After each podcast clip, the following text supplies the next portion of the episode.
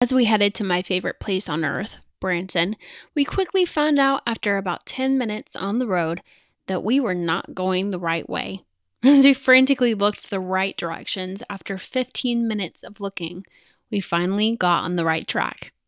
Have you ever got caught up in wrong directions? This is the Attention Podcast, Season 3. Let's go.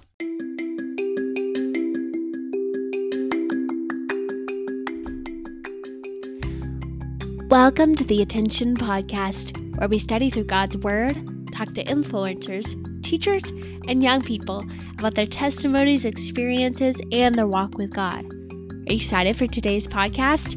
Well, let's go. On attention.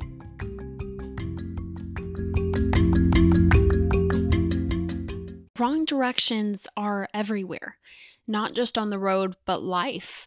You know, life gives us wrong directions and twists and turns, and we must fight through them. Wrong directions are inevitable in life. It's like a roller coaster, but through the valleys comes the victory. Hills and valleys will come, but what's important is how we deal with the hills and the valleys. What does your attitude look like? What does your demeanor look like? What does your day to day life look like? Are you struggling with getting back on track? When you're lost, when you've lost your way, when it's dark, when you can't see the light at the end of the tunnel, God is the only one that can help you navigate through the wrong directions that life gives you. Always trust. Always, always trust. You know that word trust? We use that so loosely and so nonchalantly, saying, trust, trust this person, trust this, trust this but we never fully comprehend what the word trust means. It means giving your life to something, trusting God with your life, trusting Him that no matter what comes your way, that God has your story written. Always trust that God knows what you need when you need it. He'll fit everything together perfectly. Isaiah 30 21 says this Whether you turn to the right or the left, your ears will hear a voice behind you saying, This is the way. Walk in it. This is the way. God is the only way, only direction we should be following. We shouldn't be following any other direction.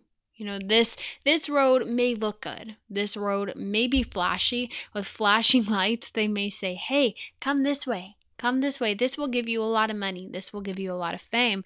And then you look to another road it's dark.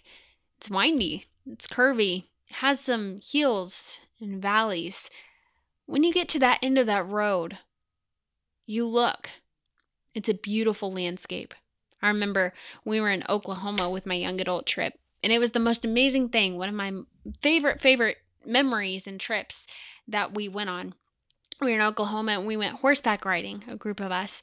And um, I was I was on a horse. Her name was Reba, and she had a mind of her own. She wanted to go somewhere else. She did not want to follow the pack. She didn't want to follow um, the lead of everyone else. She didn't want to follow in that line.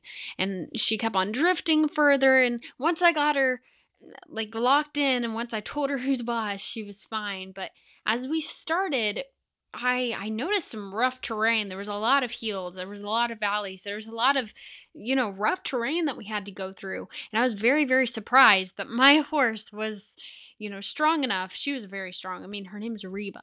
Come on. So she was strong. She would go up those hills, she would go up those valleys and down those valleys and and what the most the most amazing thing was we, we went through this stream and then she went up this big hill and I was wondering where we were going, when we were going to stop, when we were going to take a break.